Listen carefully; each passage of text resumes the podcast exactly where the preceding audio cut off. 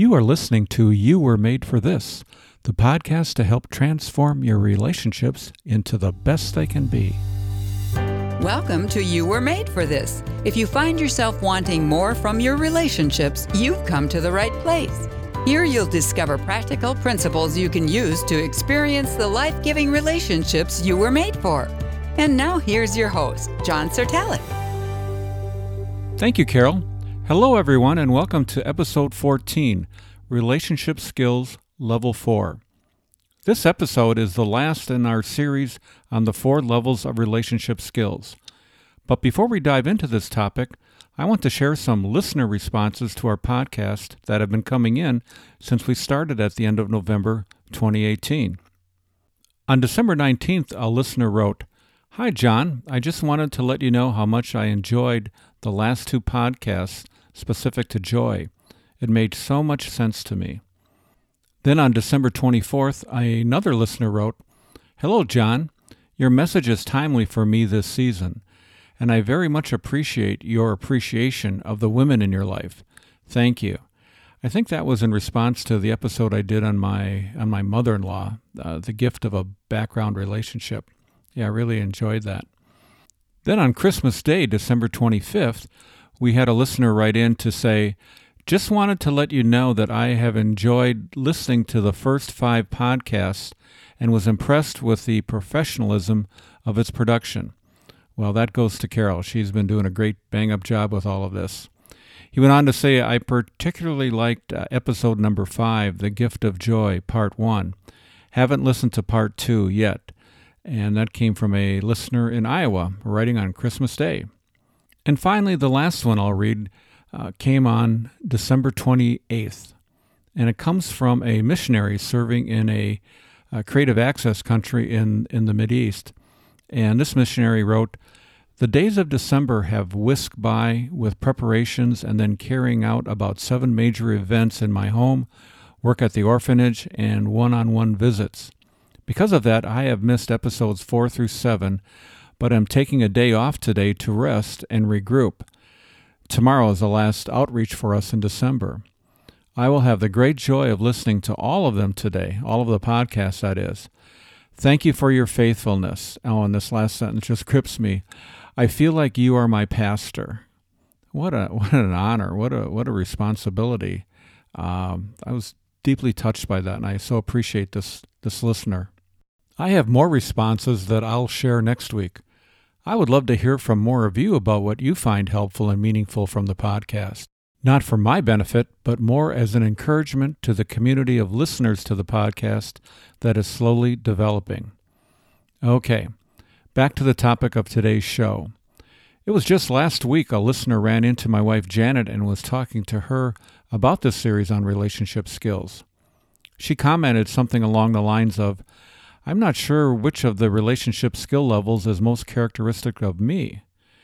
Maybe you're wondering the same thing. It's a useful question to consider because it will help us know how far we have to go to get to the top level of relationship skills, which is the focus of today's episode. Here are a few questions we can ask ourselves to determine the level of our relationship skills. In thinking about my relational difficulties, does the thought ever occur to me that perhaps the source of these difficulties might be me? Do I notice that I'm lacking some basic relational skills? Am I even aware that relationships are a problem for me?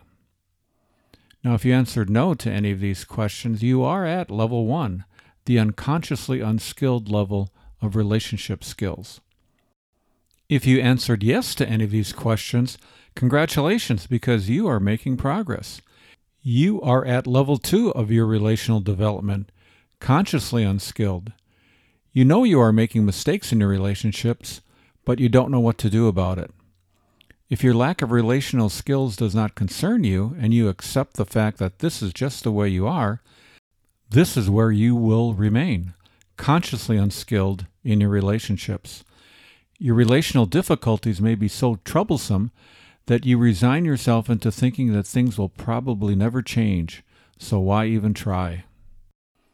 On the other hand, if you want to change and want to get better at relationships, no matter how overwhelming some of them might be, you are well positioned to move up to level 3, consciously skilled. You are at the consciously skilled level when you start to see progress in how you relate to others.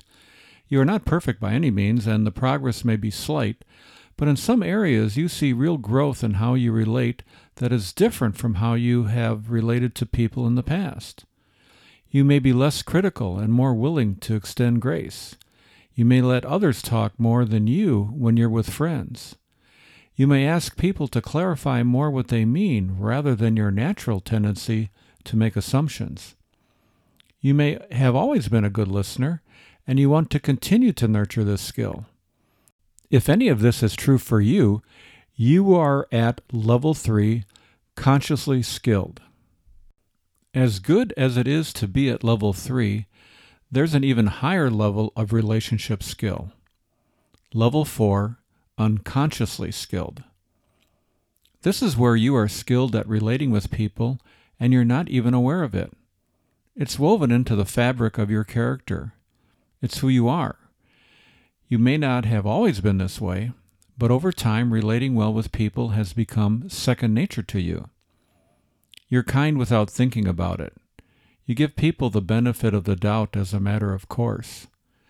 You see your own pride and selfishness rearing its ugly head from time to time, and you take action to squelch it. You discern the motives of people without being judgmental. Compassion for others comes naturally for you. If any of this is true, you are unconsciously skilled. The $64,000 question is this Well, how do I become unconsciously skilled in my relationships? The answer to this important question is that it starts with what I mentioned in episode 13 about level 3 of relationship skill development. In that episode, I said that to become skilled in our relationships means to listen to three different sources of relational wisdom listen to ourselves, listen to others, listen to God. When we pour our energies and focus into listening to these sources of relational wisdom, especially listening to God, when we do this well and do it often over time, like any other skill we practice, in time our relational skills will improve to the point they're embedded in the DNA of our character. But it takes time and a desire to want to improve our relational skills. We have to want to. This want to is what I mentioned in episode 10 two features of every good relationship. Listening to self, for example, is for the purpose of creating a feedback loop to alert us to mistakes we make in our relationships. From this, we can take steps to correct them. For example, do you ever wonder if you talk too much when you're with friends? I do. I can usually tell when I replay a conversation in my mind and I realize later that I didn't learn what was happening in the lives of my friends. I took up all the airtime so they couldn't talk. I'll try harder next time to let others have the floor. You know, the more we practice self editing and self monitoring, we can, over time, become more unconsciously skilled in our relationships. Listening to others, particularly writers and speakers, and putting into practice what they teach, is a great source of wisdom. Here's just one example. I find myself applying some of the things I've learned in Cal Newport's book, So Good They Can't Ignore You Why Skills Trump Passion in the Quest for the Work You Love. It's a great book on the importance of skills and the relative unimportance of passion. He talks about developing, quote, a craftsman mindset where you focus relentlessly on what value you're offering the world this stands in stark contrast to the much more common passion mindset, which lets you focus on what value the world is offering you. Newport's focus in his book is on developing career skills that are valued in the marketplace. But the principles he discusses applies just as much to our relationship skills. I hadn't thought about this until just now, so one could say I was unconsciously skilled in learning from the wisdom and experience of others.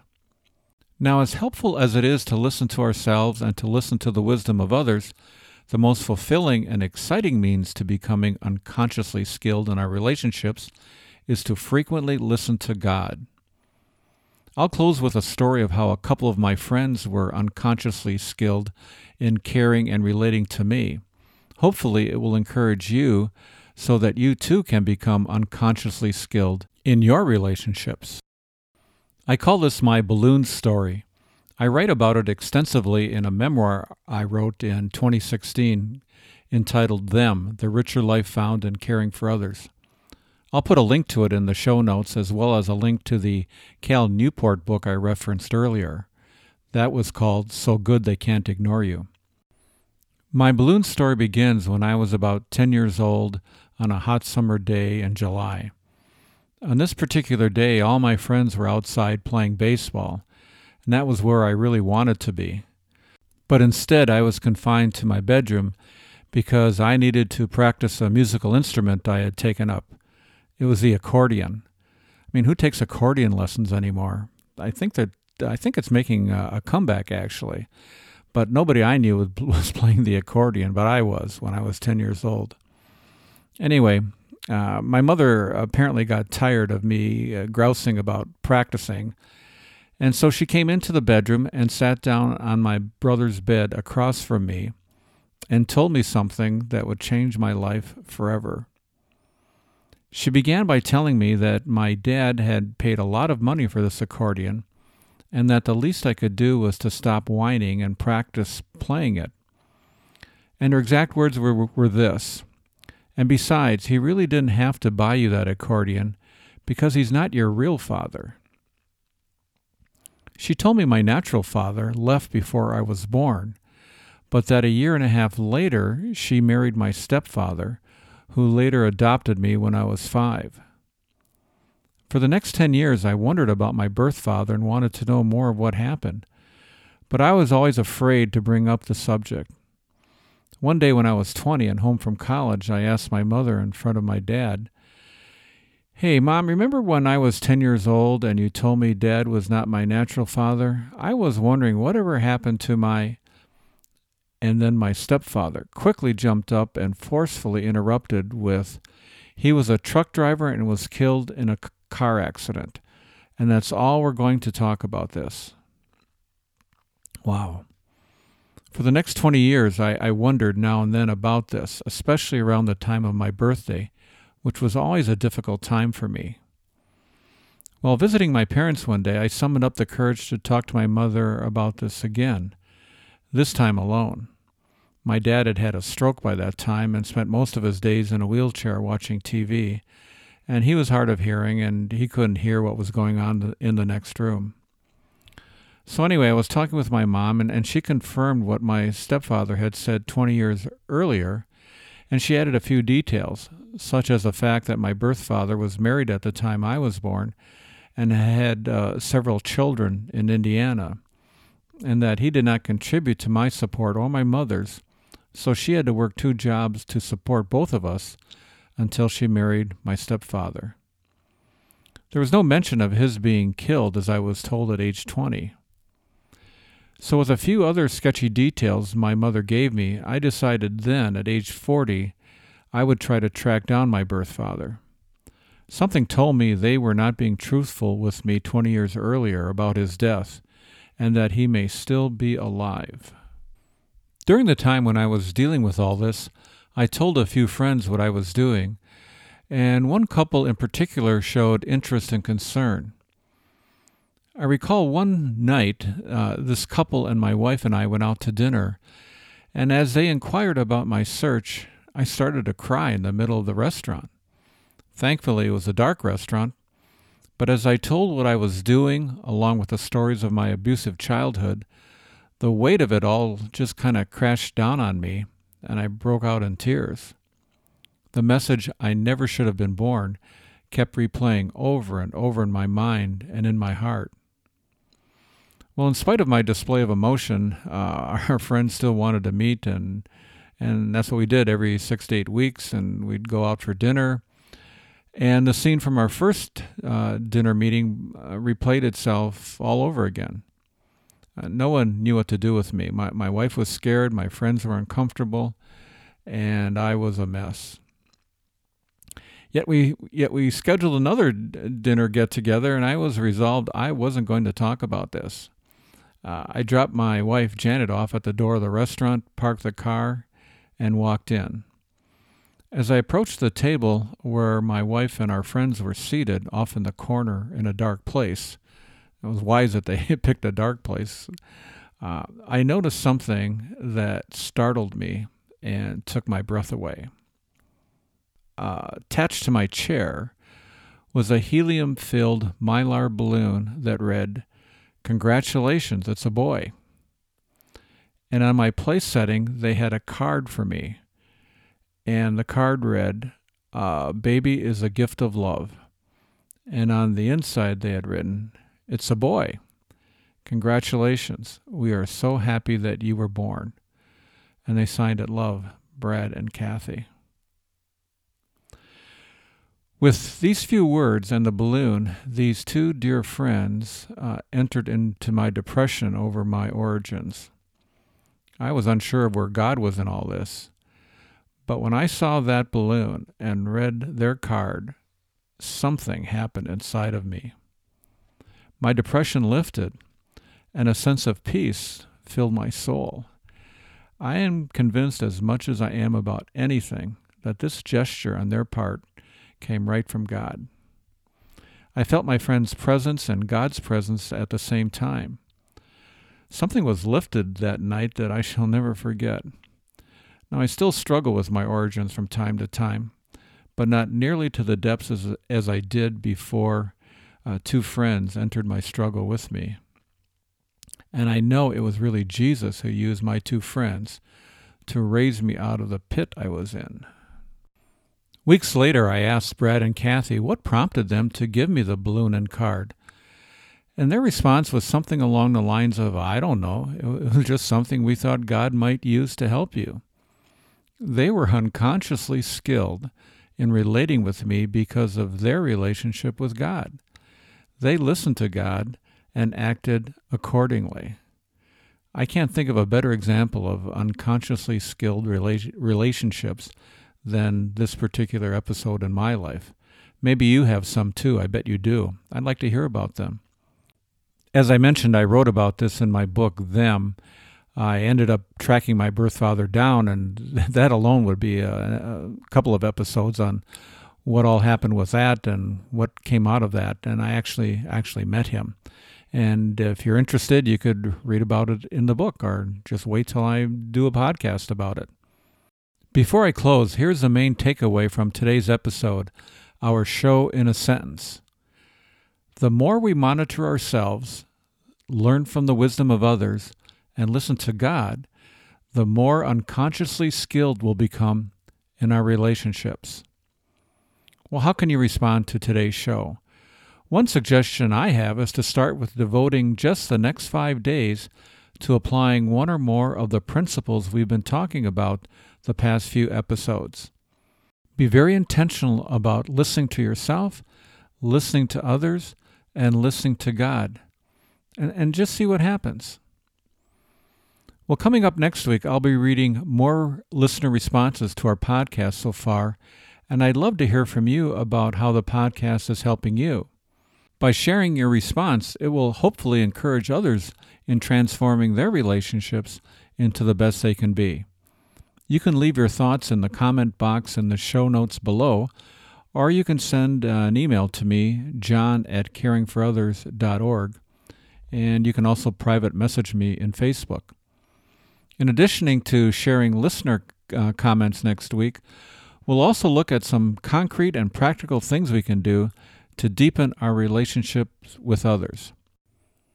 And now here is our quote of the week. It's a very short one. We were together, I forgot the rest. Comes to us from Walt Whitman, the very famous 19th century American poet. Let me say that again. We were together, I forgot the rest. I just love this quote. Talk about being unconsciously skilled. Imagine this group of people. Imagine what was going through Whitman's mind when uh, he's he penned this. We were together. I forgot the rest. Nothing mattered more than just being with people, with being people that I would assume that he loved, that he cared for. And nothing else mattered. He forgot the rest because the thing that was most important was being with the people that he loved. We were together. I forgot the rest. I think we should put that quote on a building or someplace. It deserves more publicity. We were together. I forgot the rest. I know. I think I'll have it put on my tombstone. That would be a good place for it. Well, that's it for today's show. It's always good to know you're listening in. I hope you find this podcast helpful. And if you haven't already done so, please hit the subscribe button in whatever podcast player you use. That way you'll know when each new weekly episode goes live. That's all for now. Have a great rest of your week, and we will connect again next time.